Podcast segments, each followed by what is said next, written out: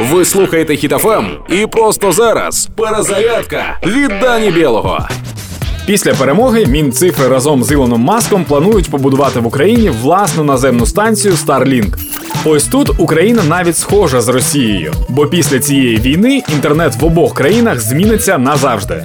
Є тільки маленький нюанс. Загалом нашу країну чекає зростання в усіх напрямках. Українців поважає весь світ. Мені здається, навіть Еритрея, але тихенько. В світі вже є тренд на все українське. Багато країн та іноземних компаній почнуть інвестиції в Україну та її розвиток. Звичайно, ціна такого розвитку надвисока. Тож не забувайте кожного ранку вшановувати хвилиною мовчання наших загиблих героїв та цивільних. Всі вони боролися для того, щоб наша земля була вільною. Найменше, що ми можемо зробити, щоб вшанувати їхню пам'ять, це боротися та працювати далі. Бо Україна вільна та незламна.